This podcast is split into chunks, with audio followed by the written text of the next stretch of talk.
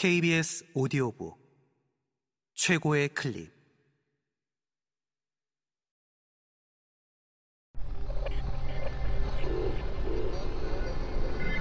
KBS 오디오북.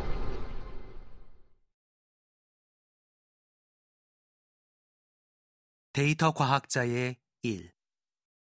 성우 이영기 일금 통계 및 양적 연구 방법론 전문가가 되려면 대학에서 통계 및 양적 연구 방법론은 상당히 다양한 분야에서 사용되고 있다. 따라서 이를 가르치고 연구하는 분야도 매우 광범위하다. 예를 들어 필자의 대학 전공은 심리학인데 현대 심리학은 생각보다 매우 과학적이며 데이터에 크게 의존하는 분야다. 대부분의 심리학 분야에서 양적 연구 방법론을 사용한 분석 결과 없이는 학술지에 논문을 제출하기도 어렵다.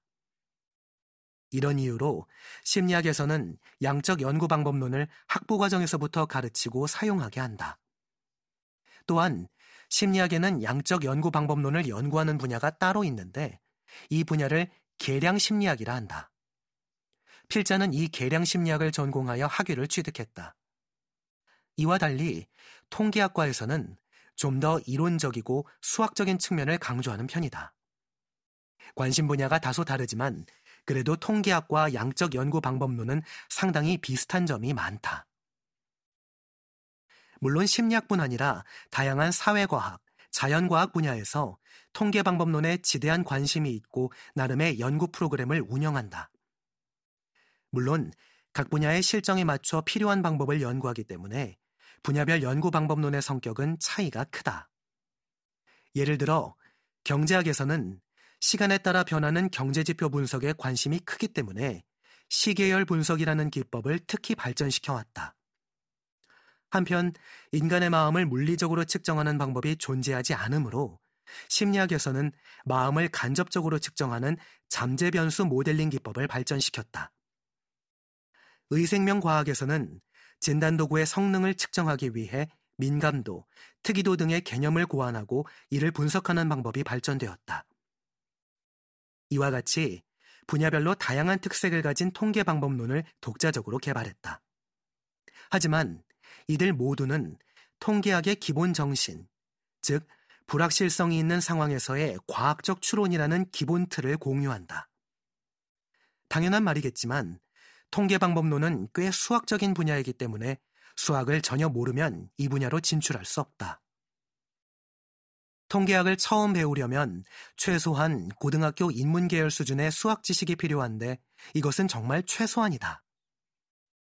대학원 석사과정 이상의 공부를 하려면 고등학교 자연계열 수준의 수학 지식이 필요하며 공부를 더 해나갈수록 대학 수준의 미적분학 및 선형 대수학 과목에 대한 기초적인 이해가 필요하다. 관심이 생겨 이 분야의 대학원에 진학하면 본격적으로 양적 연구 방법론에 대한 연구를 진행한다. 그리고 다른 분야와 마찬가지로 졸업시험을 통과하고 논문을 써야 학위를 취득할 수 있다.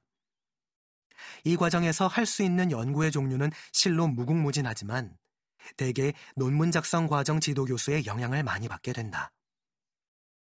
예를 들어 필자는 미국 유학 시절 학교에 새로 부임한 교수님과 공동 연구를 진행한 적이 있다. 심리학 연구에서 실험 참가자 수를 결정하는 통계학적 기법에 관한 연구였다.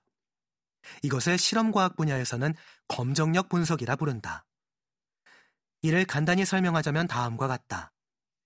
통계학에 잘 알려진 법칙에 따르면 앞서 언급한 표준 편차는 자료를 많이 모으면 모을수록 작아지는 경향이 있다.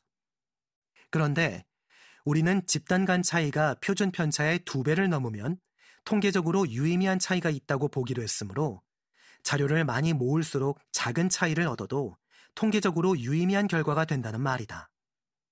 이를테면 자료가 50개였을 때는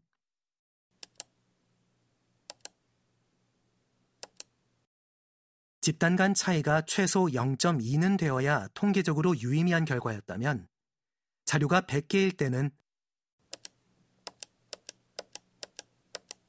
그 값이 0.1 정도로 줄어든다. 사실 자료의 개수와 유의미함을 위한 최소한의 차이 사이에는 어떤 수학적 관계가 있는데 이를 이용하면 자료를 얼마나 모아야 통계적으로 유의한 결과를 얻을 가능성이 높은지도 계산할 수 있다. 예를 들어 80%의 확률로 유의한 결과를 얻고 싶다면 실험 집단마다 적어도 30명 이상 실험 참가자를 모아야 한다는 식이다. 이것이 검정력 분석에 대한 아주 간략한 소개다. 필자는 앞서 이야기한 교수님과 연구를 진행하여 학술지에 논문을 게재했다. 이외에도 양적 통계 방법론의 다양한 주제에 대한 연구 논문을 출간하면 해당 분야의 전문가로 인정받을 수 있고 향후 연구자, 대학 교수 등의 일자리를 얻을 수 있다. 또 학계로 가지 않더라도 필자처럼 산업 현장으로 진출하여 통계학자나 데이터 분석가가 될 수도 있다.